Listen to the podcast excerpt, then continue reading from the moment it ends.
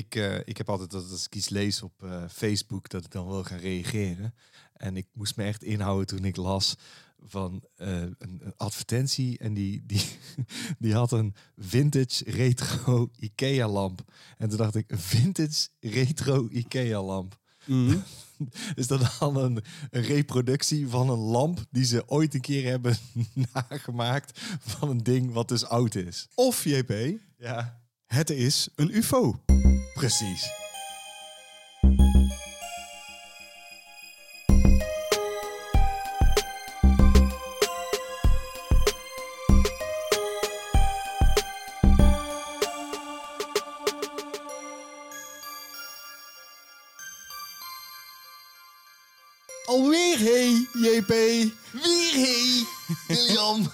Man, de achttiende aflevering van... achttiende aflevering. Godverde, godverde kuthond. Rommel, Echt, ga nou ga eens op de bank zitten, man gek. Ga liggen. Liggen. Niet over die fucking vloer lopen. In het volgende huis neem ik echt serieus Goudvis. vloerbedekking, wou ik zeggen. maar een goudvis misschien beter. We hebben een nieuw maatje. Cherry tomaatje. Nee, nee, nee. We hebben een Oh, echt een nieuw, een nieuw maatje. Ja, sorry, op eh, patreon.com slash cinemaatjes hebben wij een nieuw maatje. Een L-maatje wel te verstaan. Oh. Ja, en dat is niemand minder dan Retro Game Papa. Retro game papa. En eh, Retro Game Papa, die heeft eh, sinds kort eigenlijk ook... ook een podcast. Ja, en, ja. en weet je hoe die heet? Ridders van de Retro Tafel. Ah. En ik zou zeggen, ga dat eens luisteren. Zeker als je van games houdt. En dan met name de wat oudere games. Maar En hij ze- heeft natuurlijk ook die column die die. eh, Ja, en ze eh, tenminste, bespre- ik noem het een column, maar Ja. ja. Ja, maar ze bespreken dus eh, eigenlijk alle platforms die je maar kan verzinnen. Hè? Maar ze zijn wel een beetje van de Nintendo, heb ik het idee. Ja, dat geeft niks. Maar als ik dat nu zo zeg, dan zal ik wel weer een bericht krijgen van Retro Game Papa. We doen ook Atari. Ja, precies. Eh, Amiga doen we ook. ja, en arcadekasten, alles doen ze. Alles, Eh, alles, alles, alles. Eh, leuke podcast, Retro Game Papa. Dus check even die podcast van die gast. Eh, dat is dus Ridders van de Retro Tafel. Vorige keer dus in de podcast hadden we Ruud te gast. Hè? Ruud Vos van Duimpje Worstelen. Ja, dat klopt. Ik vond dat hartstikke leuk. Ik vond het heel gezellig. Maar we kregen wel een aantal berichtjes van luisteraars van... Oh, je was wel wennen hoor, met eh, een gast erbij en een andere stem. En eh, ik weet eigenlijk niet. Wat staat je autisten. Echt. En, en wat, eh wat een... Wat mij betreft schuift hij vaker aan. Van mij mag hij sowieso, en daar heb ik hem ook al verteld... nog best wel een keertje langskomen, inderdaad. Dan waarschuwen we weken van tevoren, zodat mensen er een beetje aan kunnen wennen. Ja, en sowieso gaan we ook binnenkort een keer met eh, de jongens van Movie met vrienden. En daar hebben we een appgroepje mee. Dat klopt. Dus eh, misschien is daar eigenlijk al voldoende. Gewoon, dan doen we die hele podcast niet opnemen. Laat het gewoon bij dat appgroepje. Als ik trouwens die gasten hoor eh, in hun podcast, dan denk ik, jezus, die hebben wel echt eh, hele goede ABN-stemmen. dat, dat, daar vallen wij echt bij in niet. Nee, maar ik denk dat je, dat, dat hoef je ook niet te proberen, denk ik. Eh, nou ja, ik vind wel dat je redelijk verstaanbaar moet zijn. Maar om nou te zeggen van, oh, ik ga iedere accent verlogenen, Ja. dat hoeft er niet. Slaat nergens op. Ja, toch, ik... eh, Nou, wees blij dat we niet zo praten, hè? ik bedoel, dat, zou, dat kan ook. ja, zullen we dat doen vanaf nu? Hi, hi William. Hallo. Hallo. Hi, wat Wat heb jij deze week gekeken? Eh, ik heb... eh, Nee, ik ga trouwens ook die... Nee, want dan krijg, nee, dan krijg je geen commentaar op, wou je zeggen. Ik kan ook helemaal geen Limburgs praten. Of Moet je alles stellen als een vraag, hè?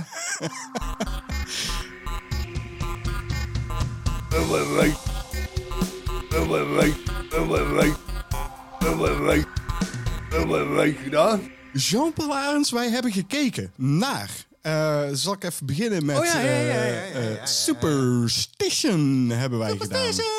En eh, dat was dus eh, volgens jou een slasher? Dat is het ook. Ja. Daar hadden we een beetje oneenigheid over. Niet echt, maar ik bedoel, wat, mij daaraan verbaasde, William, Ja. is Freddy Krueger. Mhm. Ik bedoel, op een gegeven moment is er een scène, dan wordt Johnny Depp opgeslokt door een bed. En dan Ja. verdwijnt hij in het fontein van bloed. Dan kun je ook zeggen, ja, het bed heeft het gedaan. En het Daar heb, gewoon- daar heb jij de hele week op zitten broeden om dit te kunnen zeggen Ja. over dat bed. Ja, absoluut. Omdat ik, ik, ik zet het ook in elkaar. En elke keer viel ik daarover. Dus dat ik denk van, hoe kan het nou zijn dat hij daar dat, dat je dat zo anders ziet? Nou, dan, dan denk ik Ja, maar ik, ja. ik ben eigenlijk ook wel van mening dat eh, misschien Nightmare on Elm Street helemaal niet een echte slasher-film is. Daar wil ik me wel enigszins bij aansluiten. Het ligt aan het gevoel wat je hebt bij de film. Dat het die sfeer moet hebben. Het, het moet een bepaalde formule volgen. En dan, dan voldoe je toch aan een slasher. En inderdaad, dan is de Nightmare on Elm Street wel de vreemde eend in de bijt. En Superstition niet. Dus jij verbaasde je eraan dat ik zei, dan heeft dus de magnetron het gedaan. Weet je waar ik me aan verbaasd heb bij Superstition? Dat wij die hebben opgenomen en twee dagen later op onze Instagram-pagina zag ik dat onze grote vriend Wibbly Wobbly Tarman Fever die film op zijn Instagram-pagina zette. Ja, als, want dan ga je bijna denken, hebben we camera's in ons huis hangen? Want... als Wibbly Wobbly Tarman Fever hier nu in deze ruimte is, dan wil ik hem zien gewoon. Laat je, maak jezelf eh, kenbaar, Ja. wibbly wobbly. Knipper een keer met de lampen. Wibbly Wobbly. Wibbly Wobbly. Misschien moeten we vijf keer zijn naam in de spiegel zeggen. Dan komt hij gewoon in één keer tevoorschijn. Staat hij achter je? Eh, ik wil het over eh, iets anders hebben. Want we hebben ook gekeken naar Liquid Sky. Nou. Me and my rhythm box. Me and my rhythm box. Ik wilde eigenlijk dat heel irritante stukje laten zien dat zij... Me and my rhythm box. Nee. en dat wilde ik heel zo lang mogelijk aanhouden, maar dan zou de recensie langer zijn geworden. Het is zo'n rare film. En hij komt dus op re- regel... Hij, het is zo'n rare film.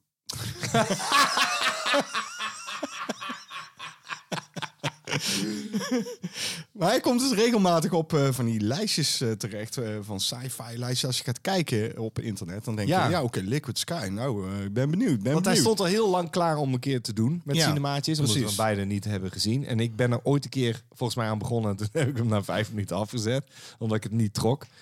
Toch gewoon gedaan. En aan de ene kant ben ik wel blij dat we hem hebben gedaan. Want dit is echt een rare film. Het komt door de muziek. Het komt door de manier van filmen. Het, het lijkt heel amateuristisch, dat is het ook. Maar het is aan de andere kant ook een heel leuke tijdscapsule, denk ik. Ja, want ik eh, haak even in. Jij stuurde op een gegeven moment een berichtje naar mij. En toen zei hij, ik ben bezig met eh, Liquid Sky eh, te editen. En nu ik de beelden zie, die ik dus in de review moet plaatsen... heb ik toch meer begrip gekregen voor deze film. Ja, ja, ja, dat is heel raar. Want als je er doorheen klikt op zoek naar geschikte scènes om in de recensie te gebruiken, Ja. dan zie je eigenlijk alleen maar hele kleurrijke scènes. En dan zie je hele mooie beelden, eigenlijk met rare eh, kapsels. Maar als je het dan eenmaal aanzet, dan denk je, oh nee, dat is toch Ja, niet zo niet heel... te doen. Dat is eigenlijk niet te doen. En het komt dus door de muziek, het komt door het acteerwerk. Maar visueel, zeg maar, ja, ik weet niet. Het, het doet denken aan allerlei eh tijdschriftadvertenties uit begin jaren tachtig. Ook de kapsels, Ja, eh, de kleding die ze dragen. Dus als jij helemaal geïnteresseerd bent in de jaren tachtig, ook als jonge luisteraar, en je wil een beetje weten hoe die scene was en je wil een beetje verbaasd eh, zijn ook, want dit is, nogmaals, zoiets heb je nog nooit gezien. Deze film, ik kan geen direct vergelijk vinden. Nee, ik ook niet. Het is eh, zo raar dat je hem toch, als je echt, echt geïnteresseerd bent in film, Mhm. in cinema en eh, alles daaromheen, dat je hem dan toch een keer moet aanzwengelen. En, en dan denk je, godverdomme, wat hebben ze nou toch weer tegen mij gezegd, cinemaatjes. Want wat een kutfilm. Klopt.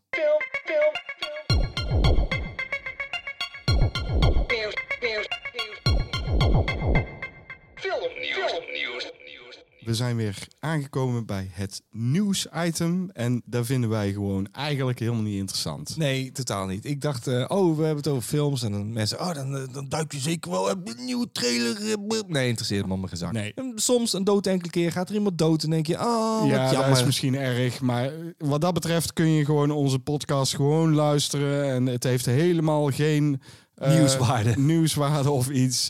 Echt helemaal niet boeiend. Maar toch, jij hebt iets gevonden. Ja, zeker. Binnenkort gaan wij een recensie doen. Maar die regisseur, die heeft een nieuwe film. De meen je niet. Ja. We gaan binnenkort namelijk een film doen van Mike Flanagan. En ik zeg Mhm. lekker niet welke.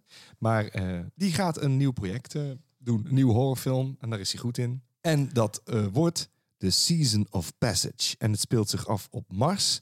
En het schijnt een, eh, een jongensdroom van hem te zijn geweest. Hij had al een hele trailer in zijn hoofd zitten, had hij getweet. Met de muziek en alles erbij. Oké. Nou, ik, eh, ja, ik en ben benieuwd. zich af op Mars. Eh, Mars. Eh, schoenmaker, blijf bij je leest, zeg ik dan. En dat doet hij. Ja, dan, dus- dan vraag ik me af of er een huisje is op Mars. Het zal vast een huis zijn. Ja. Of iets Van van een, een... ruimteschip, één ruimte. Ja, één ruimte. Dat is er op Mars. Dat weet ik 100% zeker. Want ik heb daar gezien dat eh, Matt Damon, die, die zit daar ergens. Ja, waarschijnlijk. Nog steeds, denk ik. Ja, en John Carter zit er ook. Ja. Oh, hebben, zouden ze elkaar al gevonden hebben? Je weet het niet. Je weet me nooit. Ik heb ook een nieuwsje. Nou, pff, dat is dus niet. want Dat zeg ik al. Nieuwswaarde is eh, nul in deze. Want ik heb eh, een eh, trailer gekeken van Ghostbusters Afterlife. En, en dan zie je dus van, die, van die, die, die, die marshmallow mannetjes. Maar dan heel klein. Hoe heette die? Puft. pu- puft. Goed zo. Stay Puft, de Marshmallow Man. Ja, precies. Toen ik die eh, mannetjes zag, toen dacht ik... ja, dit is zo fucking CGI. Terwijl die, die grote marshmallow kerel in Ghostbusters Ja, The ja, dat is- Original... ja. fucking practical, weet je wel. En dan denk ik, ja, vind, ik dit dan grappig? Het moest grappig. Ja, weet je, ik hoorde een andere eh, ding daarover. En toen dacht ik, dat zou best wel eens kunnen. Dat het een droomsequentie is. Ja, nee. Zo, zo voelde het niet. Nee, dat klopt. Nee, want de, het personage wat dus die, eh, die puft eh, mannetjes ziet, die heeft dus ook over dat die ghost trap. Oh, wat een gave replica. Ja, ik geloof niet dat het dan een droomsequentie Het is. zou kunnen. Want hij is obsessed met de Ghostbusters. Oh, zou het daar zijn? Weet ik niet. Maar heb, je, ik heb ook- jij een, een, een, een leuk saillant eh, detail gezien van een van de, van de mannetjes? Eh, heb, ik, heb ik niet echt opgelet. Oh, de, eh, als je heel goed oplet, zie je een van de mannetjes die, die smelt al brandend eh, weg door het rooster. Want ze zijn zichzelf aan het roosteren, zeg maar, omdat marshmallows zijn. En die steekt dan nog net zijn duimpje op voordat hij, voordat hij in de zee... Oh, fuck, echt. Ja. Meen je? Ja, ja. Nee, dat is me niet opgevallen. Oh, Wat me wel opviel is, en dat is misschien omdat Finn Wolfhard er weer inspeelt, maar ik vond het een heel erg eh, hoog it-gehalte hebben. Maar het is ook wel zo dat het speelt zich af in een klein eh, plaatsje in Amerika. En Ja. net als Derry, ook een klein plaatsje. ja. En dan heb je ook nog dat er meerdere tienerpersonages zijn. Het is al wel origineler dan inderdaad een nieuw team. En Ja. dat kinderen, zeg maar, ja, dan maak je er iets anders van. En dat, dat kan wel een betere film opleveren. Ik weet het niet, ik moet hem nog zien. Maar ze suggereren dus dat een van die tienerpersonages, eh, dat meisje met dat brilletje, ze suggereren heel erg Dat dat de dochter is van... van eh, Sigourney Weaver en Bill Murray, denk ik. Oh. Serieus, ik ben wel benieuwd naar deze film. Ik ben ook benieuwd, want we zitten er al meer dan een jaar op te wachten. En sowieso, ik vond het heel gaaf om de Ecto One weer te zien. Maar dat hebben we natuurlijk al in die oude trailer gezien. Dus eh, dat is gewoon gaaf. Eh, je had nog een ander nieuwtje, heb ik vernomen. Ja, dat is niet zo'n heel enorm groot nieuwtje. Zeker eh, betreft het hoofdpersonage in dat nieuwtje wat je gaat vertellen. Het gaat over de Toxic Avenger. Juist, de, remake. De, de reboost eh, die ze gaan maken. Reboost zelfs. Nou, de reboot bedoel ik natuurlijk. Ze hebben iemand eh, gecast erbij. Oh, wacht. Oh. Ben je het er mee eens, Rommel? Nee? Ben je het er niet mee eens? Hé, hey, Rommeltje. Dit is... Rommel! Neem nooit een hond als je ook een podcast hebt. Dan kun je beter een podcast hebben. Of een plopkap. Goed. Oké. Eh, ik, ja, Jacob eh, Tremblay komt erbij. Ja, en die ken je natuurlijk. Van Room, Ja. Dr. Sleep en Good Boys. En de Predator natuurlijk. Daar ken je hem ook van. Eh, leuk. Eh, leuke acteur. Eh, ik vond hem in Room heel goed. Ik vond hem in eh, Good Boys vreselijk. Maar hij is inmiddels al wel 14 volgens mij. Maar het is een kindacteur. En ga even na. De Toxic Avenger. Een kind. Zou hij dan dat persoon zijn op dat fietsje die overreden wordt en zijn Ja, daar lijkt hij wel op. dan is dat, dat is de, het enige kind in de Toxic Dat Avenger. klopt. Oh, dat hoop ik wel. Ja, dat is een goeie. En dan zit hij er heel kort in. Ja, dan zit hij er maar echt heel kort Oh, in. dat is heel goed. En als ze- dat zo is, dan, dan heeft het eh, volledig mijn eh, goedkeuren. Ja, heel die kop. eh, een gruzelement gewoon. Ja, kapot. Ja, fuck you met je kutkop Jacob Tremblay. Precies. Ik heb nog een, een ander klein nieuwtje gevonden. Dat heeft een kleine connectie met mijn aller, aller, aller favorietste film. En als ik dat gevonden heb, ja, dan is dat eh, noemenswaardig, vind ik. Eh, er komt namelijk een eh, Saints Row film. En ik zie jou denken, Saints Row? jou denken. Wat is dat, Saints Row? Nee, dat is een spelletje. Dat is een spelletje, inderdaad, JP. En spelletje. ik vond het helemaal geen leuk spelletje. Ik heb het heel even gespeeld en ik dacht, weg ermee. Maar eh, er is dus een scriptschrijver die is bezig eh, daar een film over te maken. En die heet Greg Russo. Zeg me ook niet heel veel. Maar wat hij heeft gezegd is dat hij zijn inspiratie haalt uit The Warriors. The Warriors. Ja, Hè? ja, dat, ja, ja, dat ja. is hem. Dat is de connectie met mijn film.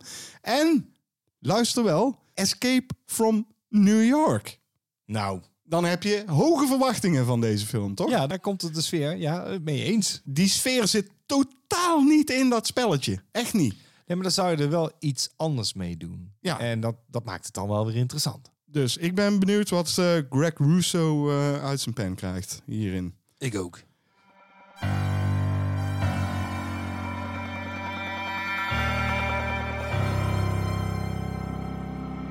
Wat heb je nou in godsnaam weer gezien? Eh, ik heb iets gekeken. Zeg het eens. Heb ik ook weer gekeken? Ja, ja, Baby Driver. Oh ja. ik heb eh, Baby Driver gekeken. Oh, echt? Ja, die had ik al wel eens gezien, maar ik dacht, hm, geef hem nog maar eens een keer een slinger. Ik heb hem ook gezien, ja. Ik vond hem eh, leuk. Want de eerste keer dacht ik, eh, ja, dat is heel stom. want Iedereen was er lyrisch over toen hij uitkwam.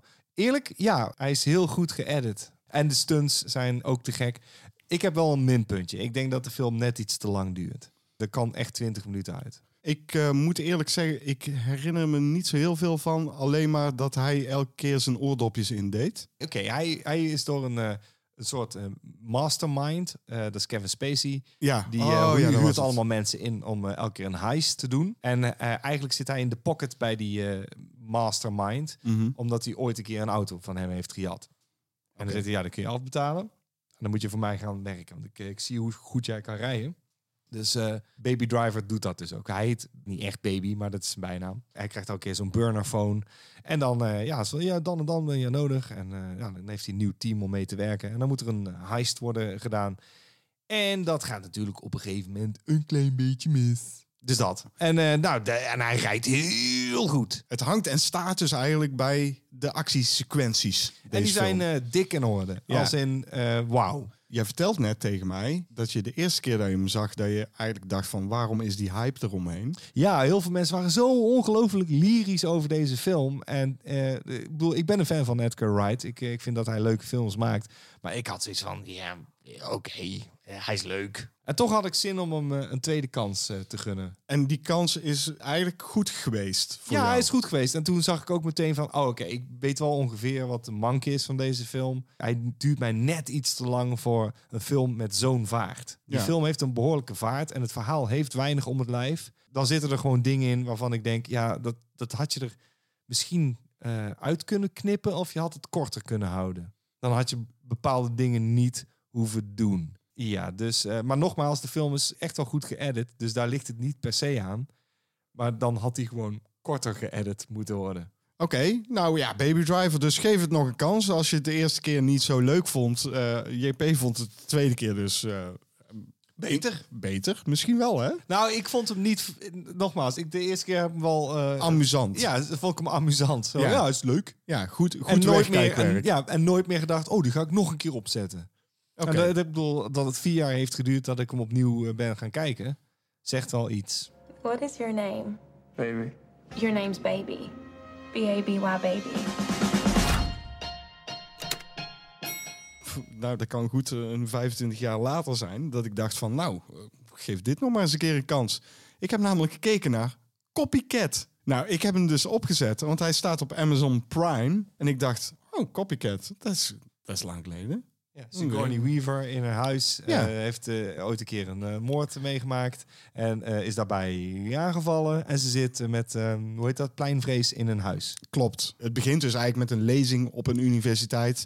En daar wordt zij later aangevallen in de toiletten van die universiteit door Ja, een ja, ja. serial killer. Die zij ook onderzoekt op de een of andere manier, weet ik veel. Dus zij overleeft die aanval. Veertien maanden later zit ze dus gekluisterd aan haar eigen huisje. Appartement, moet ik eigenlijk zeggen. Met pleinvrees, inderdaad. Dan heeft ze een hele hoop eh, high-tech computerspullen. Nou, in 1995 was dat misschien high-tech. Maar als je daar nu terugkijkt, dan denk je... Ik heb, eh, ik, ik, eh, er staan mijn scènes bij. Ja. en je denkt, Dat heeft dan destijds absoluut niet doorstaan. Maar daar komen dus weer wat moorden in San Francisco, waar dit zich afspeelt. MJ en, haar partner, de rechercheurs, die doen onderzoek naar die moorden. En die komen dus achter dat dat waarschijnlijk een seriemoordenaar is. Zij komen eh, op, op een bepaalde manier bij Helen Hudson terecht. Die dus in dat huis of dat appartement gekluisterd zit. En eh, ja, dan komen ze dus al snel erachter dat ze elkaars hulp eigenlijk nodig hebben om te achterhalen wie deze moorden pleegt. De seriemoordenaar die eh, gebruikt eigenlijk andere seriemoordenaars uit het verleden. Eh, daarom heet hij dus ook eh, Copycat. inderdaad. Het eerste wat mij opviel aan deze film, daar zit een vaart in. De film duurt dan wel twee uur, maar het leek echt voorbij te vliegen. Omdat het, het ging echt gewoon, het, het klopte gewoon. Het klopte gewoon. En, en dan gaan we dit doen. En dan gaan we dit doen. Dat klopte gewoon. En als het klopt, dan ben ik ben jij echt- blij, hè? Dan ben Ja. ik blij, ja. Ja. Wat ik ook heel goed vond aan deze film is... Sigourney Weaver. Nee, Nee. niet Sigourney Weaver, maar juist die andere, diegene die MJ speelde, de rechercheur, Holly Hunter. Oh, ja, natuurlijk. En die speelde echt heel, heel fijn om naar te ik helemaal kijken. vergeten dat eh, Holly Hunter erin zat. Ja, maar zij stilt dus echt, echt de show. Zij draagt deze film. Oké, dan ben ik heel benieuwd. Er zit echt een hele hoop haken en ogen aan deze film. Vooral in het begin heel veel Dutch angle in. Ja. Waarvan ik dacht, jezus, hier heb ik helemaal geen zin in. Het is enigszins te verklaren omdat het personage wat Sigourney Weaver speelt, heeft pleinvrees. En dan kun je daarmee spelen. Maar in, vooral in het begin werd daar te pas en te onpas mee gespeeld. Waardoor ik dacht, nou, dat vind ik te storend gewoon. Ja, het het is voor mij ook echt een heel lange tijd geleden hoor. Niet, niet 25, maar eh, wel, wel lang geleden. En ik weet inderdaad dat de computerstukjes, dan denk je bij jezelf, nou, dan zijn we inderdaad wel enorm. eh, Ja, er zit wel internet in, geloof ik. ja klopt. En dan echt, eh, dan krijg je die kwaliteit van die filmpjes. En eh, de moordenaar taunt. Ja, die maakt een soort memes die en maakt, zo. ja, die, ja, en dan is dan ha, ha, ha, Gifjes en zo. Ja, ja. van die gifjes. En dan denk je, wauw, dit is heel erg ouderwets. Maar plaats dat in de tijd van 1995 en dan zou ik wel zeggen van oké. dat- Maar daar heb ik dan niet zoveel problemen mee. Want dan, dan kun je inderdaad zeggen, ja, het is 95. Nee, wat er wel heel goed in deze film is, is, en daar word ik gewoon heel blij van, de motivaties en de payoffs, die kloppen gewoon. Oké. En dan heb je Holly Hunter erbij. Ik zeg gewoon, kijk hem gerust eens een keer, want eh, het, het is Dan een was ik sowieso van plan. het is een vergeten, het is een vergeten film, denk ik. Ik denk dat ik dat vanavond eens ga doen. One man is copying the most notorious killers in history, one at a time. He's sending you letters like he's daring us to nail him. If he wants to be famous, he has to be caught. Ik heb bijna net zo'n experimentje gedaan met iets waarvan ik dacht... Ja, zo lang geleden. Laat ik daar maar eens een keer eh, aan beginnen. Wat dan? Ik heb gekeken naar The Rundown. En die is hier beter bekend als eh, Rumble in the Jungle. Is The Rock. Ja, Oké. The Rock is gewoon niks veranderd. Ja, de film begint en denk je, dit, dit had ik gewoon twee jaar geleden gewoon kunnen zijn. en dat eh, viel me er een beetje aan op. Is het begin van de carrière van The Rock? Dit is een van zijn eerste, want de, de film begint en dan loopt hij een club binnen. En dan eh, komt heel kort voorbij lopen en zo van, eh, good luck, zegt, eh, zegt iemand. En dat is Arnold Schwarzenegger. Echt? Ja, want The Rock moet op een gegeven moment iemand ophalen in de club. En dan wordt hij gepasseerd door Arnold Schwarzenegger. En die knikt en die zegt van, good luck. En dan loopt hij door. Oh. Zo van, hey, jij neemt het stokje over. Ik zag die scène en dacht ik, dat klopt. Arnold Schwarzenegger was natuurlijk de grote actieheld in de jaren 80. Dat is The Rock de komende 18 jaar dus geweest nu. Van, oh ja, als je iemand kan noemen die een waardig opvolger is voor eh, Arnold Schwarzenegger of eh, Jean-Claude Van Damme, dan heb je het over eh, The Rock, dat klopt. En dat, dat verbaasde mij. En toen ging ik nadenken. De film oogt ook eh, als een film die tijdloos lijkt. Want ja, oké, dan kun je zeggen, oké, hij belt met een kleinere telefoon. Maar daar valt niet enorm op. Het is niet dat de nadruk daarop ligt. Want de film speelt zich voornamelijk af in de jungle. Oké, er zitten wel van dat soort pan, Michael Bay-achtige shots in. eh, en die typische kleurcorrectie die ze heel veel in... eh, Ja, doen ze nog steeds. Dus, dus dat is het ding.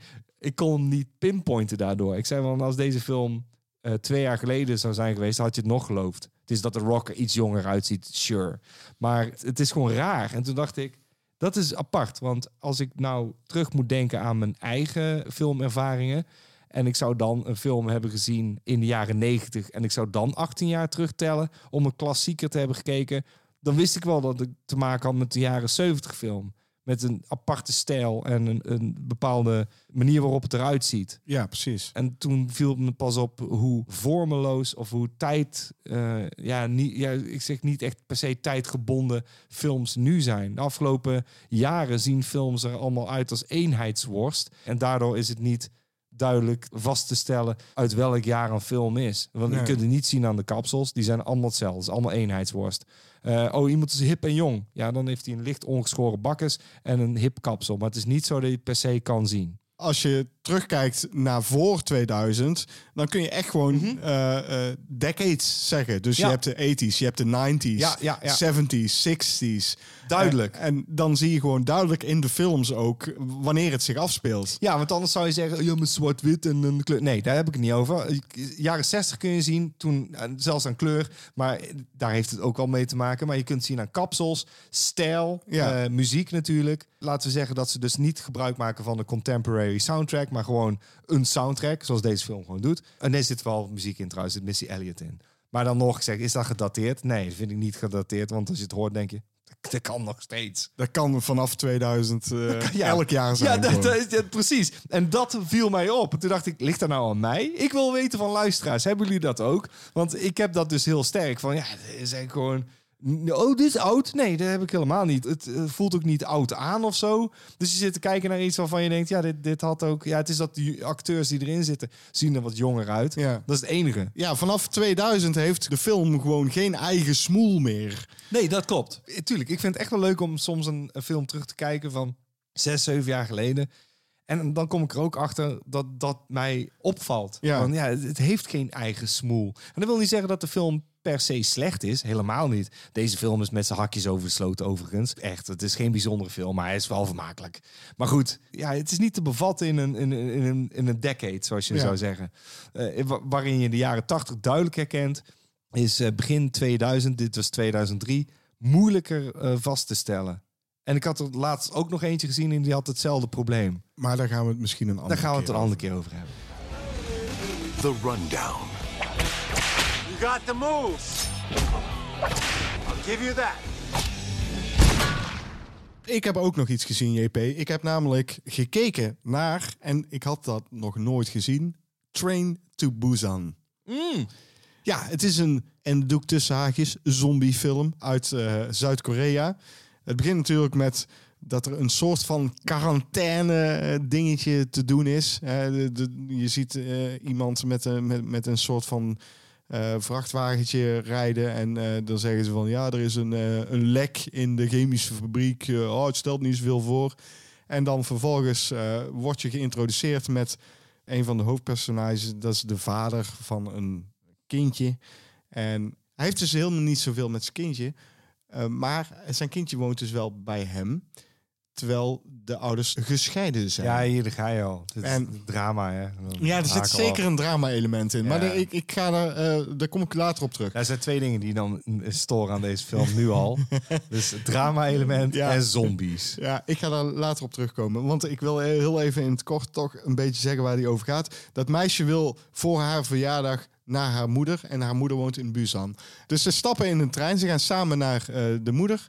Ja, dan eh, blijkt dus eh, vlak voordat de trein vertrekt... eh, springt er een gewonde vrouw in de trein. En die blijkt dus gebeten te zijn door geïnfecteerde. Want zombies mag je het niet noemen. En dan, ja, dan is het eigenlijk gewoon Snakes on the Plane... maar dan zombies on the train, hè?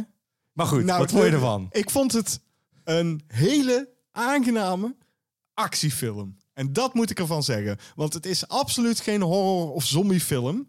Nee, het is maar een actiefilm. Eh, Oké, dat klinkt wel... eh, ah, nou, ik ben ik eigenlijk op zich wel geïnteresseerd. Ja, want het zijn Ja. geen zombies, het zijn geïnfecteerden. Dus wel zombies. Nee, het is namelijk zo dat als je gebeten wordt in, eh, in Busan, of de trein naartoe, dan eh, hoef je niet dood te gaan, maar je verandert gewoon ook in een zombie of in een geïnfecteerde. Geïnfecteerde. Ja, dat is gewoon eh 28 days later dus. Precies. En ze bewegen dus ook sneller. En ze hebben de karakteristieke Aziatische eh, rare eh, fratsen met hun lichaam. Oh, die, eh, die eh, ja, jittery motion. Ja, het lijkt mij zo dat ze volgens mij breakdancers hebben gebruikt om geïnfecteerden te spelen. Dat zou kunnen. Waarom ik zeg dat het een actiefilm is, is omdat ik vind dat er gewoon echt veel te weinig gore in deze film zit. Oh.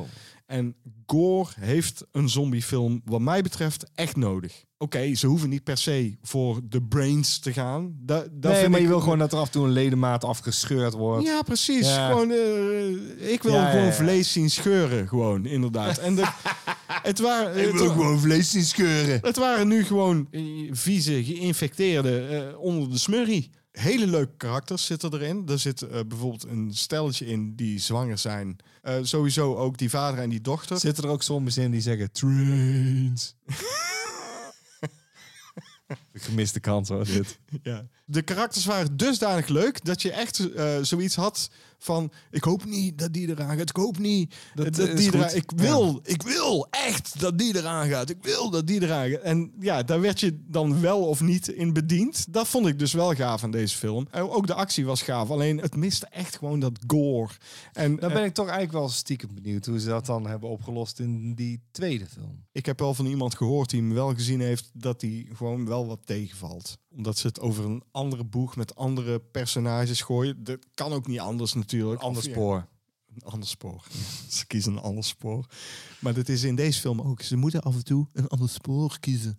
Anders dan komen ze er niet meer uit. Goed, het is niet per se een aanrader, maar wel Ehm, leuk. Leuk vermaak. Zondagmiddagfilm. Het heeft een, een hele goede herkijkpotentie. Ik denk dat als ik hem nu ergens bij iemand zou zien die zegt van... "Ah, maar ik zet even een filmpje op en hij zet Train to Busan op. Dan zou ik zeggen, nou ja, is goed, prima. Ik kijk wel mee. Een zeventje. Oké.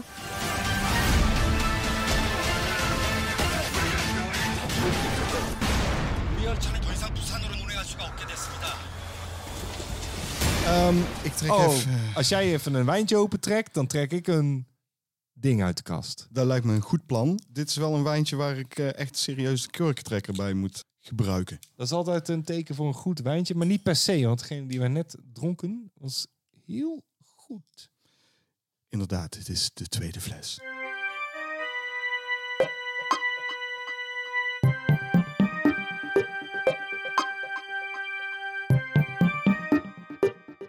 Uit de kast. Wacht even, want ik...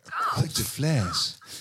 Uit de fles komt wel een fucking eh, alcoholpercentage. Promillage. En hoeveel procent is deze? Ah, de interesseert me zak, joh. Ja, Als het boven 13 is, vind ik goed. 13,5. Dat is goed. Voor de mensen thuis eh, die aan het meeluisteren zijn. Dit vindt JP het mooiste geluid op de wereld. Komt-ie.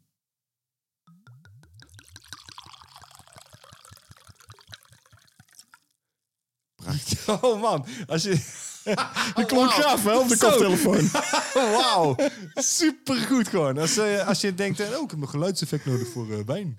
nou, alsjeblieft. JP heeft iets uit de kast getrokken. Daar Dat klopt. Oh, wow! Wist ik al, op het moment dat ik hem uit de kast vet. trok. Ja, ja, ja.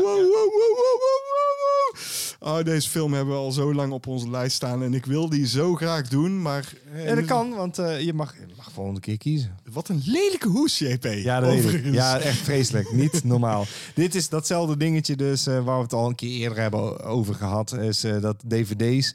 Ik weet niet wie ze er soms op zetten. Dan denk ik elke keer aan een stagiaire. Van, hey, ken je nog een hoesje maken voor een film? Ik ken het niet. En dan maken ze iets Ja. en het is echt afgrijzelijk dit. Oké, we hebben dus eh Duel uit de kast getrokken. Dat is een film van eh, Steven Spielberg. Zijn eerste film. Ja, dat klopt. Ik, ik moet deze hoes even omschrijven, want het is echt fucking lelijk. Ik weet het, het is vreselijk. Eh, de letters.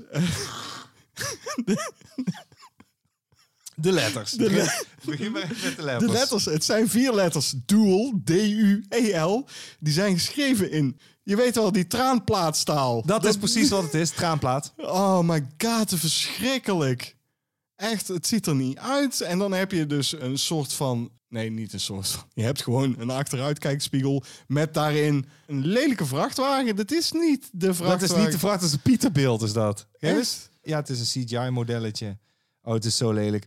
We gaan er niet al te lang over praten, maar Nee. dit is gewoon je reinste eh filmschoolfilm. Het heeft wel al een beetje raakvlakken met Jaws, vind ik. Dat klopt. Daar zit zo'nzelfde... eh nou, weet je wat hij Qua hier- spanning, hè? Ja, hij, hij eh, heeft een enorm eh, goed gevoel voor spanningsbogen. Je hebt echt wel het idee dat iemand goed op de hielen wordt gezeten door iets ja, waar hij moeilijk aan, aan kon ontsnappen. Ja. Een kerel die gaat op weg naar huis en zijn kleine rode autootje. En op een gegeven moment passeert hij een vrachtwagen. Die zegt, nou, ga er maar langs. Want eh, hij, hij zit er een beetje achter. En, ach, godverdomme. Maar die vrachtwagen is hem eigenlijk de hele tijd aan het jennen Juist. dat gaat van kwaad tot erger. Op een gegeven moment dan eh, probeert hij hem te laten passeren. Maar dan komt er net een vrachtwagen aan de andere kant van... Godverdomme! En dan allemaal tuteren, klaksen. En hij zegt, godverdomme, weet je wel. Wat is hij aan het doen? Wie zit er in die cabine? Van deze eh, lelijke, roestige eh, vrachtwagen. En dan denk je, roestige vrachtwagen, dat klinkt bekend. Dit hebben ze in eh, Jeepers Creepers ook gedaan. Je had ook die film Joyride. Ja, zeker. Oh ja, dat is ook echt een regelrechte eh, kopie. Eh, du- Dus er zijn films die hebben echt serieus deze film... ja, hoog zitten, denk ik eerder. Want ik, ik wil niet per se zeggen van, oh, dat is gejat. Nee, ik denk dat ze enorm zijn geïnspireerd door deze film. Dan heb je het dus meer over hommage.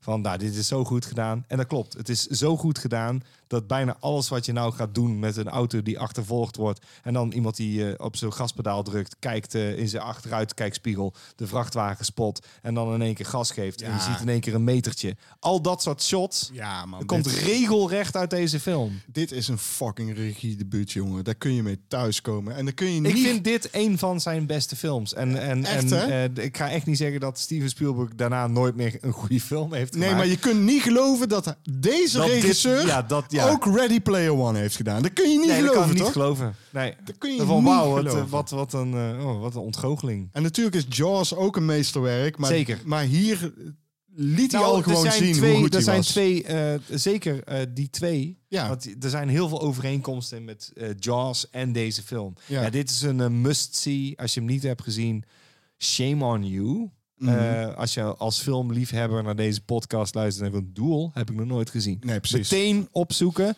en dan na deze podcast ga je hem gewoon kijken. En dan wil ik graag weten wat, wat je ervan vindt, want dit is... eh, dit, dit, dit moet je gewoon gezien hebben. Dit moet je gewoon gezien hebben. En eh, het, is, het is gewoon vet. Het is gewoon vet. Weet je wat? We gaan hem binnenkort echt gewoon doen. Ja, met zeker. Doen we gewoon. Doen we gewoon.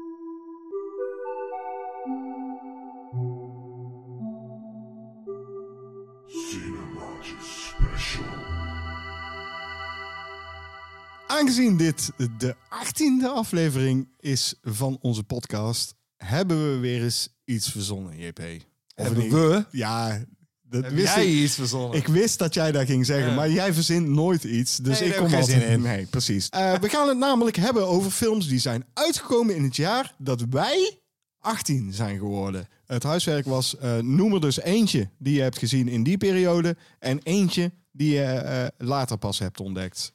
Oké, dat was dus de special. Nou, dan gaan we verder. Vra- nee, eh, wil jij beginnen of zal ik beginnen, JP? Want Wat je wil. misschien moet de jongste beginnen, hè? Dat ben jij. Oh ja, dat klopt. Nou, Oké, laat de jongste maar beginnen. Oké, dus in Eh, welk jaar was jij 18? Ik was eh 18 in 1995. Ah, kijk eens. Nou, voor de mensen thuis, lekker rekenen. En daar kwamen nogal wat films eh, voorbij. Ja, begin, begin eerst eens met de film die je toen hebt gezien waarvan je dacht, nou, Er waren twee films dat jaar. eh, Seven en The Usual Suspects. En ik vond The Usual Suspects toen ja. beter. Wil je het ook over de usual suspects hebben of heb je een andere Nou nee, want eh, de- ik, ik had er een heel lijstje waarvan ik dacht... Jezus Christus, dan zijn er een hoop waarvan ik dacht... Oh, die vond ik ook allemaal wel leuk. Dus welke heb je gekozen? Eh, ik ben benieuwd. Ik ben echt benieuwd. Welke heb je gekozen uit Die ik in 1995? dat jaar heb gezien waarvan ik dacht... Oh, oké, ik denk dat ik ga voor 12 Monkeys. Want 12 die heb ik gezien in de bioscoop. En toen dacht ik... Ja, leuk man. Schaaf. Terry, Schaaf. Terry Gilliam. Nee, Helium. En Brad Pitt natuurlijk. Ja, ook. Brad Pitt ook in Seven natuurlijk. De reden waarom ik niet Seven of eh, The Usual Suspect... Ligt voor de hand, hè? Daar hou je niet van. Altijd kutfilms. Drama, hou ik niet van. Nee, eh, eh, eh, oké, het stom is, ik heb Seven and Usual Suspects niet in de bioscoop gezien. Jammer, genoeg. Mhm. Die heb ik helaas tegelijkertijd gehuurd. Eh, Ik, ik ga het niet over Seven en Usual Suspects hebben. Oh, oké, nee, wat, had ik wel leuk vind. Ik heb niks, geen verhaal bij 12 Monkeys, maar... Hè? Heb je geen verhaal bij 12 Monkeys? Nee, niet per se. Eh, je hebt hem niet nog herkeken of zo onlangs. Nee. 12 Monkeys is dus geïnspireerd door La Jetée. Dat weet ik, dat weet ik, dat weet ik. En, Maar dat wist ik toen niet en toen vond ik het een leuke film. Dus we moeten sowieso 12 Monkeys een keer gaan kijken. Of we dat nou eh, samen doen eh, voor Cinemaatjes of afzonderlijk. Of Dat- we zien eh, praatjes, Of- voor de, de mini-podcast. Of voor een special dat we La Jetée doen. En, Ook goed, ook en, goed, En ja. 12 Monkeys. Oh, dat is ook goed, ja. Ik wil La Jetée een keer bespreken. Laten we dat gewoon voor een podcast doen. Doen we. Maakt En dan doen we ook 12 Monkeys. Dus dan gaan we die ook kijken. Want dan kunnen we dat vergelijken. Eh, en jij bent natuurlijk benieuwd wat ik heb Ja, gezien. dat wilde ik graag. hè. Ja, ik was namelijk in 1991, 18. Terminator 2. Bam, we zijn eruit. Ja, Hoppakee. nee, nee, die heb ik wel. i- inderdaad, heb ik even opgeschreven. Ik dacht, ja, Die heb moet, ik ook gezien in de bioscoop trouwens. eh, moet ik Terminator 2 noemen? Of ja, die mag je noemen. Gewoon Of- als eentje die je hebt gezien. Ja, absoluut. Heb ik In toen de gezien. bioscoop Ja, ook, nee, Ja, ja, denk. Het, denk het zelfs ook in de bioscoop.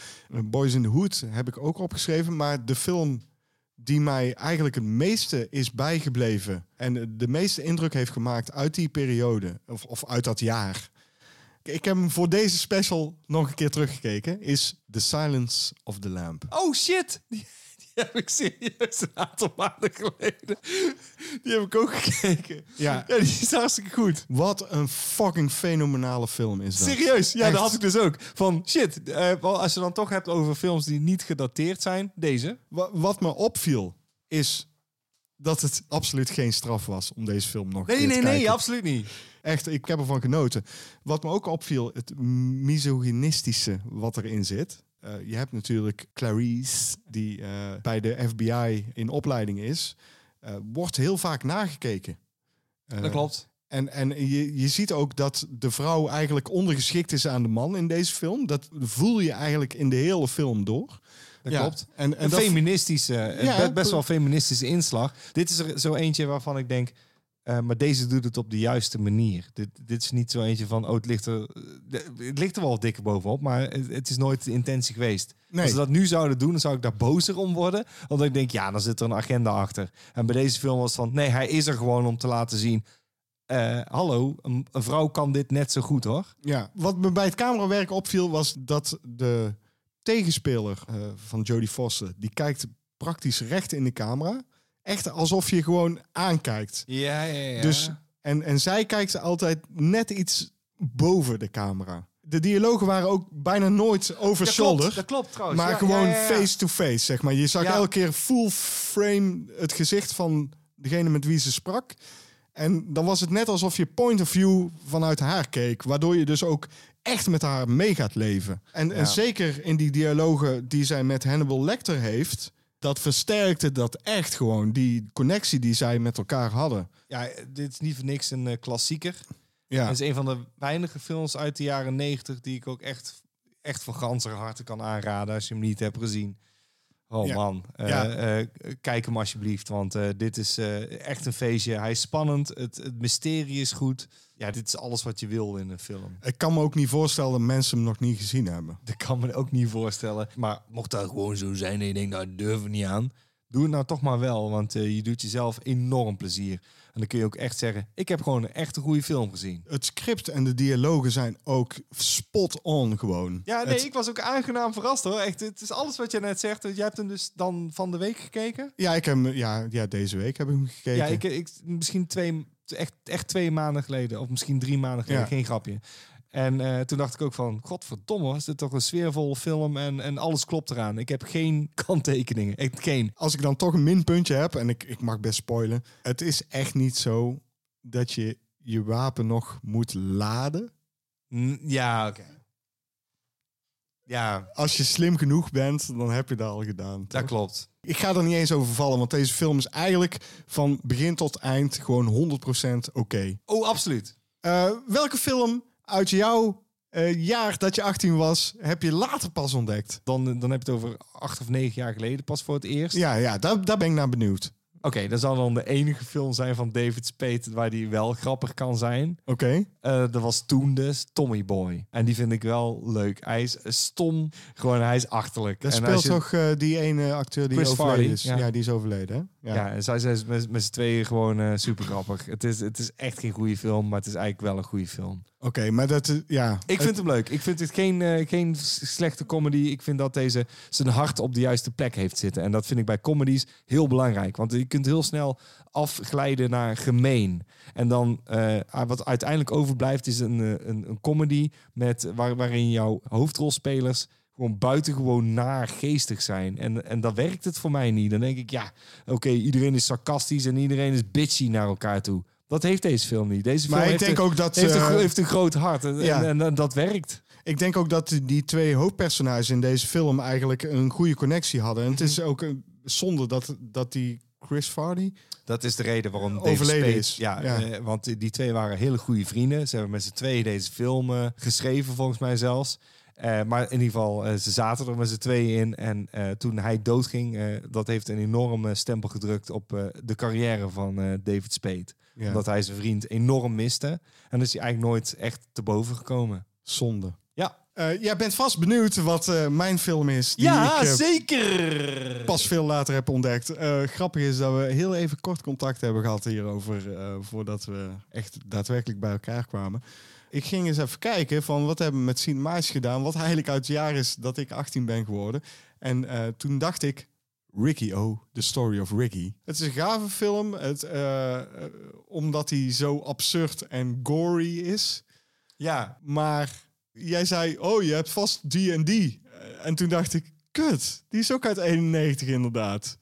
There's nothing out there. ja, dat dacht ik eigenlijk dat je die zou doen. En toen dacht ik, ja man, dat is eigenlijk veel gaver een film om het over te hebben. Eh, niet per se dat ik daar nu uitgebreid over wil praten, want dat hebben we in, eh, in de Nee, cinematische maar je had, je aflevering. had in 91 echt niet gehoord van die film. Nee, ik kan me absoluut niet. Nee, nee, natuurlijk niet. En die film is echt wel de moeite waard. Want ik heb er nog even onze cinematische aflevering op nagekeken. En doe dat gerust, want die is gewoon hilarisch, al zeg ik het zelf. Eh, al- als je, ja, wat we zeggen is, het is absoluut geen goede film. Het is echt een hele slechte film. Het is een B-film. Dat noemen we heel vaak. Maar we zeggen wel aan het einde, het is een echte cinematische aanrader. En ik sta er nog steeds volledig achter. Nou, dat komt omdat hij zo vermakelijk is. Eh, Ja. ik, ik, nogmaals, eh, je weet uit welke eh, kamp ik kom. Ik vind de film zeer geslaagd. Ook al is hij slecht, dat ik daar meerdere mensen blij mee kan maken. Absoluut. Ja, en dat is bij deze film absoluut het geval. Dus Ja. eh, eh, oké, dus we zijn eh, in één keer van... Van Ricky O naar There's Nothing Out There. Dus da- daar zijn we. Ja, Ja. Dat, dat is. En ik, ik zeg gewoon ook, Ricky O is ook gewoon echt wel amusant genoeg om te zeker, kijken. het, ook, Dus- ook gewoon wat een weirde fucking Ja. Maar There's Nothing Out There Het is heeft... een vlees geworden manga, die eerste. En Ja. eh, There's Nothing Out There is gewoon slok. Nee, dat is een, een B-film parodie op een B-film. Ja, dat is goed. Dat is, dat, dat, is, dat- eh, dat is heel goed. Oh shit, dat hadden wij in de recensie moeten Dat zeggen. hebben we gezegd in de recensie. Echt waar? Ja, jij zegt daar in de recensie. Oh, Ja, het is godverdomme, wat een... ben ik toch ja, geniaal. Ja, Vragen, vragen, vragen. Je kunt het aan ons vragen in de vraagbak. Eh, de eerste vraag die we gaan doen deze keer is van Peter Zebrechts. En dat is een maatje van ons op patreon.com slash cinemaatjes. Eh, ook mijn neef, trouwens, zeg ik gewoon weer eens een keer bij. En hij zegt, als jullie ooit één bekende vrouwelijke actrice zouden mogen uitnodigen in jullie podcast. Oh, dat zou mooi zijn zeg. Wie zou dat dan zijn? En als je één vraag mag stellen, welke vraag zouden jullie dan aan haar stellen? Ik dacht, ik splits het in tweeën. Ik kies een Nederlandse actrice en ik kies een buitenlandse actrice. Ja, want van de Nederlandse, die, die luisteren altijd naar deze podcast. Precies. En, en die voelen zich dan in één keer geroepen en die denken... Oh, Dat lijkt me gezellig. ja, Ik schuif gewoon aan. precies. Voor de Nederlandse actrice heb ik gekozen voor Anna Drijver. On a driver. Ja. Na, na, na, Dus niet. Baby Driver, maar Anna, Anna Driver. Ja. En dat is niet alleen omdat dat een prachtige vrouw is, maar ik heb vernomen dat zij ook met podcasts bezig is en ook met filmpodcasts. Dus dan denk ik, hé, hey, we zitten in hetzelfde vijvertje te vissen, Anna. Kom dan ook Anna eens... Vijver. Kom dan eh, gerust ook eens een keer bij ons aanschuiven. Dat denk ik. Eh, ik denk dat zij best een leuke vrouw is ook. De vraag die ik aan haar wilde stellen is... eh, en die heeft eigenlijk betrekking op het script waar wij mee bezig zijn, JP. Anna, zou jij graag naar ons script willen kijken? Want ik heb het idee dat zij ofwel de rol van Anke, de rechercheur, zou kunnen Oh spelen. ja, zeker. Ja. Of zij zou ook zelfs Lisbeth, de moeder, kunnen spelen. Dat lijkt mij ook. Ja, helemaal mee eens. Dus een van die twee rollen zou ik best aan Anna Drijver willen geven. En daarvoor zou ik haar willen vragen: zou jij eens willen kijken en willen lezen wat wij hebben geschreven in een script? Ja, dat is een goede vraag. Ik ga voor Weird, want eh, en een, dit is een Amerikaanse actrice. Oké. Want toen dacht ik, oh ja, die is gewoon lekker gek. En daar hou ik eigenlijk wel van. Mhm. Ik heb honorable mentions. Ja, die mag je heel kort noemen. Want Dus, eh, Oké, Anna Kendrick, eh, Jennifer Lawrence. En, eh, Oeh, die wil ik ook wel. Jennifer, Lawrence is heel grappig in de interviews. Ja, maar die wil ik gewoon. Oké, eh, dan doen we die. Dan laat die andere maar zitten. Oké, wat wil je aan vragen? Zo'n vraag die wij normaal naar ons hoofd geslingerd Oh, ja, ja, krijgen. ja. Dan moet je dus in je geheugen gaan graven. En ik denk dat het wel interessant is. Want eh, ja, dat is veel leuker als... Wat heb je in deze film en wat voor rol? Nee, rot op. Eh, gewoon zo'n zo'n vraag waarin je even moet nadenken van... Ja, wat is inderdaad mijn favoriete top 5 eh bla? Ja. Ik weet niet, dat maakt het leuk. Dus zo'n podcastvraag, niet gekscherend, maar interessanter, zoiets. Ik mo- moet zeggen dat Jennifer Lawrence eh, is eh, goed lachs en altijd gewoon game om gewoon het niet per se te hebben over films. En dan denk ik, dat vind ik interessanter, denk ik. Ja, ik vind ook een hele leuke vrouw. Eh, ik had nog wel een andere actrice, een buitenlandse actrice gekozen. En dat is namelijk, eh, en het zou je niet verbazen. Eh, ik, ik, ik had eigenlijk verwacht dat jij die ook had opgeschreven. Ik, ik had er namelijk gekozen voor Felissa Rose. Oh shit, ja, Felissa Rose zou- geweldig zijn. Ja, Felissa Rose die heeft haar hele carrière eigenlijk te danken aan die ene rol in Sleepaway Camp die ze heeft gedaan. Eh, en zij heeft eh, dat gewoon geheel omarmd. En dat Mhm. vind ik gewoon zo fantastisch aan haar. Zij is Eh, echt een leuk mens. Zij is ook echt heel leuk om te volgen op Instagram. Dat doen wij met Cinemaatjes, doen we dat ook. Eh, en dan zie je gewoon dat zij, zij is gewoon Angela eh, nu nog steeds. Haar carrière had zoveel anders kunnen lopen. Ze had ook kunnen kiezen van oké, ik ben niet meer Angela nu. Na ja, deze... ik ga serieus eh, alleen Ja. maar in, in, in series Ja, spelen. en dan en ben dat- ik in drama. En dan ben ik die en die. En ik had niet per se een vraag voor haar voorbereid. Ik had gewoon gezellig met haar willen babbelen. Dus als wij ooit iemand uitnodigen in onze podcast, dan mag die echt wel meer vragen beantwoorden dan één. We gaan naar de volgende vraag. En die is van onze Patreon. Peter van Hoof. En Peter die vraagt aan ons eh, deze keer. De vorige keer... eh, nee. eh, deze keer heeft hij iets anders gevraagd. Maar de vorige keer heeft hij deze vraag gesteld. De vraag die hij deze keer heeft gesteld, Dat lekker. die heb ik in de wacht gezet. Dus deze vraag van Peter is van de vorige keer. En dat is de vraag: bij welke scènes kijk je weg? Bijvoorbeeld vanwege torture, goor of angst. Ik zelf heb eh, serieus moeite met het kijken naar skate bloopers, JP. Oh, oké. Dan weet ik wat je bedoelt. Dus als iemand valt en en breekt zijn bot. En iemand pakt zijn, zijn los polsje op. Juist. Ja, dat is En, eh, en ook, eh, Ja. eh, ook als bijvoorbeeld een voetballer zijn been breekt en ik zie dat gebeuren. Mhm. Dat je inderdaad bijna het bot door, het, door de... Door de ja. Ja. Ja, ja, dat klopt. Oké, oké, enigszins inderdaad. Als iemand zijn been breekt eh, in de film en het bot gaat door het vel... denk Ja. van... En ik kan me dus de laatste keer dus nog herinneren dat wij een film hebben gekeken samen. En dat was Ja! Brawl in Cell Block 99. Ja. 99. Nooit niet nooit. 99 99 luchtballons. Eh, dat die, die arm van die eh gevangenbewaarder brak. Ja, dat klopt. Fucking hell. En toen keek ik ook weg. Dan Eh, kun je eigenlijk ook mijn... eh, want ik heb niet per se een film, maar dan weet je wel waarvoor ik wegkijk. Naalden. Dat klopt. Daar kun jij niet tegen. Hè? Nee, vind ik vreselijk. Echt, echt niet te doen. Dus, Er kan ook gewoon een operatie zijn op televisie.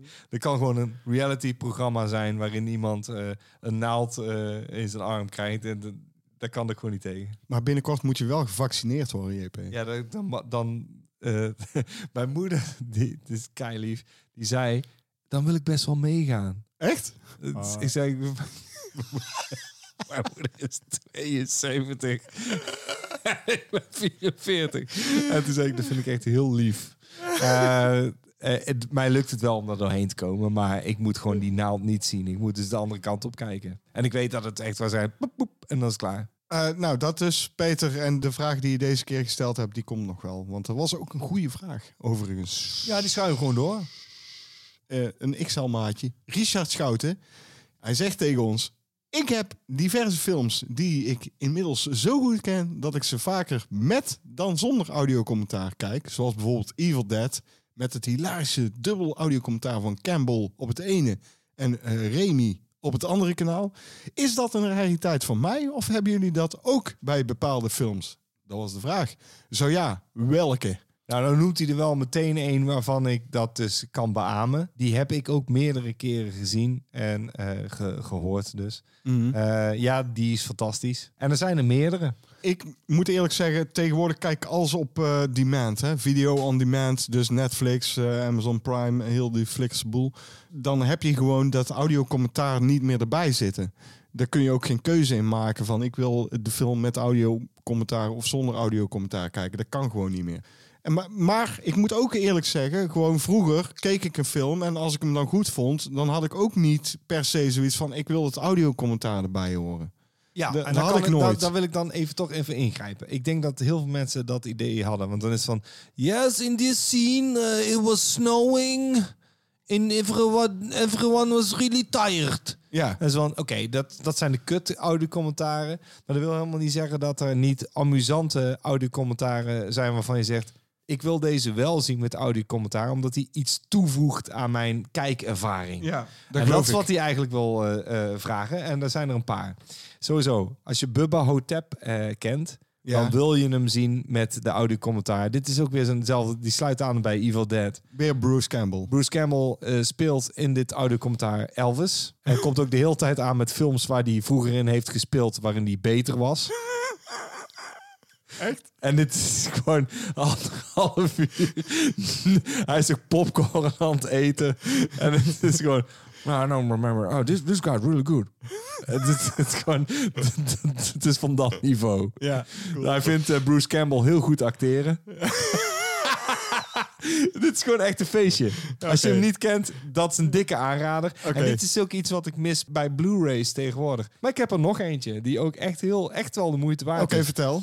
Eh, Donnie Darko. Oh, echt? Ja, als je wil weten hoe de film eh, daadwerkelijk in elkaar steekt, luister het audiocommentaar, want daar leggen ze alles in uit. Oké, nou, nou, ja, ik moet wel eerlijk zeggen, sinds dat wij cinemaatjes doen, eh, ben ik wel geïnteresseerd in audiocommentaar. Alleen, ja, het komt er gewoon niet van. Ik Het ga jou die keer die, die, die van Donnie Darko uitlenen, want Ik die ben heel- heel gaaf. En dan heb ik er nog één, en dat, dat is mijn favoriet. Oké, ik denk dat dat de vraag is eigenlijk. Cannibal the Musical. ja, ja. Oké. Dat heb je Eh, dus, verteld al. Matt. Stone en Trey Parker.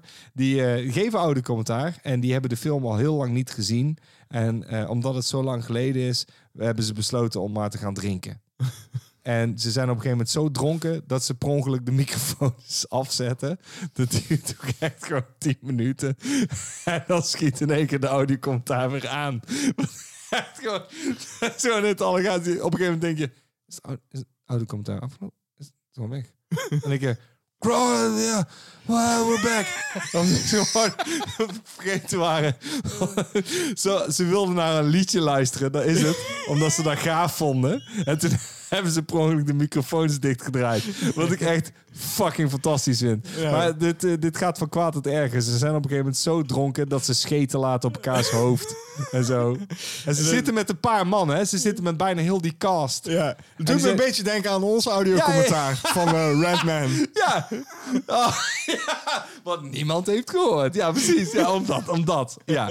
Nee, maar dat is... Oh ja, nee, dat is een dikke aanrader. Die Ik van ben, the ik, ik ben zelf heel benieuwd naar het audiocommentaar van Possession. Want dat schijnt Oh, die ook is een- geweldig! Ja, die schijnt ook goed te zijn. Ja, ja, dat is een ja. Dus, Als je eh, dingen wil weten, da- die geeft antwoord op alle vragen. Ja, Oké. Eh, audiocommentaar is heel interessant. Eh, ik ga er me misschien eens wat meer in verdiepen. Richard. En de volgende vraag is van Han Leopold, die dus al een, een keer geprobeerd heeft een vraag te stellen voor ons. Maar toen zei ik, Han, luister eens een keer naar andere afleveringen van Cinepraatjes. En dat kan op soundcloud.com slash cinepraatjes. Han, die vraagt aan ons. Van welke film mogen ze een serie maken en wat zouden ze ermee kunnen doen qua verhaal? En nu ik hier de vraag lees en het tweede gedeelte, denk ik, oh, daar heb ik helemaal niet over nagedacht. Goed, van welke film ze wel een serie zouden kunnen maken, denk ik gelijk, en dat hebben ze niet gedaan, aan Dread. Oh, dat gaan ze wel doen. Gaan ze komt- doen? Ja, daar komt een serie van. Ik noem natuurlijk Dread niet die met Stallone. eh, Nee, nee, niet nee, Judge ik snap Dredd, je, maar die Dread, ja. Ja, ja, Ja, en ja, als het ja, goed is, hopelijk gaat hij ook zijn rol als Dread reprisen. Wat die, die gast van The Boys. Ja, ja, ja. Alright. Carl Urban. Vet. Ja, vind ik ook. Ik, eh, wauw, Eh, wat een gave gast. En eh Dread is een van mijn favorieten eh, wat dat betreft. Dat sluit wel mooi aan, want dan zou je zeggen... oké, eh, Marvel zijn nu helemaal inderdaad in de series gedoken. Ja. En toen dacht ik, had dat maar gedaan met Spider-Man. Omdat Spider-Man natuurlijk ook gewoon elke keer een jaartje ouder wordt. En ik, ja, dat kan zijn. Maar die gast is echt heel goed als Peter Parker. Ja, dan had er godverdomme gewoon een serie omheen gebreid. Want Spider-Man eh, gedijt het beste als, eh, als serial. Want het is eigenlijk een soap, dat is het. Ja. Nou, eh, als iets het zou kunnen, dan zeg ik, dat is wat de CW probeert te doen met superhelden. En dan denk ik, ja, maar dus, dat was Spider-Man al. Ja. En dan denk ik, ja, dan gaan ze elke keer, uh, twee jaar later of drie jaar later komt de volgende vervolg. Dan denk ik, dit is te lang. Ja. En ik vind het echt wel leuke films, maar zo'n serie gedijt gewoon, nou, ja, ik zeg het al. Ik zeg het al, Ja. zo'n serie. Gedijt. Nee, maar dat, zo, ja, het, het, het werkt het beste als serie. Ik had nog een andere. Dat is een film die eigenlijk al een beetje speelt met dat idee. En toen dacht ik, ja, daar, daar kun je dan ook best wel een serie van maken. The Truman Show. Oh. Interessant, hè? Ja, als, als we het niet eh, al hadden gezien, dan, dan had dat misschien als serie iets van langzaam. Precies. Ja, dat je het gewoon... Dat is een soort, een soort eh, wa- wat je nu hebt. En ik heb het niet gezien, hè. Maar eh, dat WandaVision, die... hè, die het speelt... Dat hadden ze eigenlijk moeten doen. Dat hadden ze met. Truman Show Ja. hadden ze dat kunnen doen. Gewoon Ja. van, eh, we volgen een persoon, een soort van Big Brother-achtig toestand. Ja. Eh, maar in het begin weet je dat niet. Dus dan volg je gewoon iemand. En dan vervolgens ontrafelt het mysterie dat, hij een, dat, er een wereld ja, voor hem gecreëerd Dat is. is fantastisch. Ja. Oh, dat vind ik heel goed. Oh, dat is, dat is eh, het beste antwoord tot nu toe. Ik had Zombieland en die heb ik er gewoon gevist uit een IMDb-poll. En toen dacht ik, ja, dat klopt. Als ze dat hadden gedaan als serie, had heel tof. Dan was de film de pilot. Ja. En dan eh, willen we het vervolgen met al de rules. Ja, Want precies. Ze hebben heel lang Ja, heel veel rules hebben ze, hè? Ja, ze hadden heel eh, eh, lang gewacht om een tweede deel te maken. En dat is eigenlijk, naar mijn mening, net iets te lang. Ik vind niet een, een mislukte film of zo, maar zo net iets te laat, net iets te lang. Zo ja, wij hebben hier al jaren op zitten wachten. Had er dan een serie van gemaakt? Ja, precies. Zo, zo duur had het niet hoeven te zijn. Het is niet zo dat we constant zombies hoefden te zien, want dat doet die film ook Ja, en niet. dan kon je per aflevering gewoon één of twee rules eh, uitleggen. Ja, bij wijze van spreken. dat had ja. per fucking fact geweest. Inderdaad. Dus Zombieland als eh, serie. Heel goed. Geen beter antwoord dan de Truman Show, inderdaad. Maar wel een goed antwoord. Eh, de laatste vraag van vandaag is van Sine Martijn. En hij vraagt aan ons... Hebben jullie ooit een discussie over films gehad die uit de hand is gelopen? Eh, irritatie, rondvliegende glazen en dat soort shit. Eh, mag ook met een andere persoon zijn, overigens. De, dus dat zegt hij erbij. JP, wij hebben wel eens discussies gehad... en die vechten gewoon uit op de bank. Toch? Klopt. die zijn niet per se met rondvliegende glazen of... Nee, nee, want dan zou ik zeggen van, oh, dat is net iets te heftig. En zo'n discussie, zelfs met vrienden, want de eerste die me te binnen schoot was Midsummer. eh, waar ik dus absoluut niet eh, gewoon door één eh, deur kan met, eh, eh, met twee vrienden van mij. Ja, nee, nee, daar gaan we het nooit eh, over eens zijn. Dat is het. Maar dat mag Eh, ook. Dat, mag. Dat mag gewoon bij films. Mag je het ook oneens zijn, toch? En Ja. dat zijn wij ook wel En, eens en op ook gewoon ongelijk hebben. Ja. De, de grootste discussies die ik over films heb, is vaak met mijn vriendin. Eh, en dat is meer op voorhand van, waar gaan we eens kijken? Zullen, we zullen we gaan kijken? En ik heb gewoon een veel bredere smaak dan dat zij heeft. Dat ik gewoon me vaak maar neerleg bij het feit dat zij graag dramafilms of filmhuisfilms kijkt. Dus dan kijken we dat. Ook voor onze Cinepraatjes podcast probeer ik er af en toe een, een, een horrorfilm of een science fiction Ja, film. dat is heel leuk, want ik vind, ik vind het heel interessant. Want ik denk elke keer van, je berooft jezelf van zoveel meer... als je alleen maar de focus legt op filmhuis en drama. Dat is echt zo, want als je bijvoorbeeld die, die Train to Busan kijkt, daar zit best een hoog dramagehalte in, in die film. Ja. Terwijl het een zombiefilm is, maar als je gewoon puur en alleen naar het dramagehalte bijvoorbeeld van die film kijkt, dan zou ik gewoon ook durven zeggen, mijn vriendin zou daar ook best in mee kunnen gaan. Het waren het niet dat die zombies haar echt niet aanspreken. Nee, maar dat- dan, dat- dit is een dingetje. Ik denk dat heel veel mensen daarom dus bepaalde films nooit kijken of zullen kijken. Omdat ze zeggen, ja, maar mm, er kan er niks aan doen. Dus van, dat is onzin. Laat jezelf beter informeren. Want niet iedere horrorfilm is meteen van... "Oh, buh!" En laat jou schrikken. Die laat jou soms ook gewoon nadenken. Het kan op psychologisch niveau zijn. Maar het kan ook zijn met een actiefilm. Ja. Dat je denkt... Oh, maar deze raakte me wel. Omdat de characters gewoon goed geschreven zijn. Precies. En dan mag het verhaal misschien niet te diepgaand zijn. Maar ik was wel volkomen geïnvesteerd in deze mensen. Dat is het. Want die sla je dan over omdat dat het niet high class of filmhuis is. Dat vind ik jammer. Ja, of Want- dat het eh, onder de horror geschaard wordt. Want ik bedoel, Ja. zo'n Silence of the Lambs wordt ook onder horror geschaard. Ja, ik zou zeggen thriller eerder. Ja, ik ook. Maar het wordt vaak onder Ik weet het, ik weet het, ja, zeker. En Ja. eh, dat, is, dat is gewoon een film die je gewoon gezien moet hebben. De grootste discussies die ik meestal heb gehad met mensen... gaat over het feit dat ze de film spoilen. En ik heb daar twee hele goede voorbeelden van. en eentje zit er recht tegenover mij op dit moment. En het is bijna onmogelijk hè, dat hij die film gespoild heeft. Het is namelijk de film Clerks. Die kun je bijna niet spoilen. Nee. Die, die kun je bijna niet spoilen. Behalve als je zo'n eh, fotografisch geheugen hebt als JP... dat je die hele film qua dialoog aan iemand gaat vertellen. Dat heeft hij gedaan. Hij heeft gewoon de dialoog lopen vertellen aan mij... voordat ik die film gezien had. Dat ik gewoon dacht... Shit, man, hij heeft gewoon echt alles verteld. En toen heb je mij teruggepakt door heel het plot van Shawshank Redemption te vertellen. Dat klopt. Maar dat heb jij niet aangekondigd. Dit is wat je deed. Hij zei, ik heb nou een film gezien. En toen begon je te vertellen. En ik was helemaal gebiologeerd. Ja, Je hebt er van A tot Z verteld. uiteraard. En het erg is gewoon... En toen had ik eh de Shawshank Redemption dus inderdaad nog nooit gezien. ik heb hem denk ik een jaar later pas echt gezien. Ja. En toen dacht ik... Heeft hij allemaal verteld? Ja, maar dat, dat verdiende Dat was je jouw wraak. Dat verdiende je gewoon op dat moment. Eh, er is nog een andere iemand die mij eh, ooit eh, heeft gespoild. Ik weet niet of je dat nog weet. En dat is Ed van Heumen. dat weet ik nog. Ja. en dat was Ja. Ringu. Ja. En toen zei hij, ja, dan komt ze ineens eh, uit die eh, put en dan kruipt ze zo uit, Uit de tv. Ja, dat zei hij En tegen toen mij hebben wij. Jeepers Creepers voor hem ver- ja, verneukt. ja, echt wat een lul. Ja. Echt wat Jeepers Creepers hebben we toen de hele tijd lopen zingen. Oh, ik, ik haatte hem toen echt gewoon. Mhm. Maar dat, dat zijn de dingen waar je, waar je eigenlijk echt over ik had kunt er nog vallen. wel eentje hoor. Ja, Eh, vertel. waar, van cinemaatjes zouden mensen dan vragen. Degene waarvan ik denk van, oh, die heb jij gewoon on, onterecht eh, beoordeeld. Maar dan kan ik ook eerlijk zeggen, het is ook echt al wel twee of drie jaar geleden. Ik ben nog steeds van mening. The Long Goodbye. Ja, absoluut. Ja, misschien moet ik hem nog eens een keer kijken, maar... dat denk eh, ik dus wel. En, en, en, Het kan, ook, meteen. het, het kan Nee. ook een, een momentopname zijn geweest. Ja, dat denk ik dus heel erg. Want ik heb het idee dat als jij hem niet meteen, en zeker niet, maar, maar een keer. Eh, dat was een idee voor mij voor misschien een keer een eh, mini-podcast.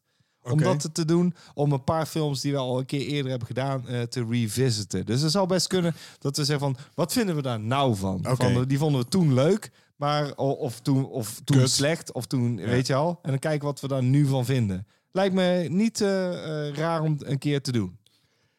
Ik vind dat een goed idee, JP. Dus laten we daar een- zeker een volgende keer doen. Want voor deze keer moet ik zeggen, het zit er op. Ik ga het afsluiten met een eh, waardige adieu. Dan zeg ik bonsoir.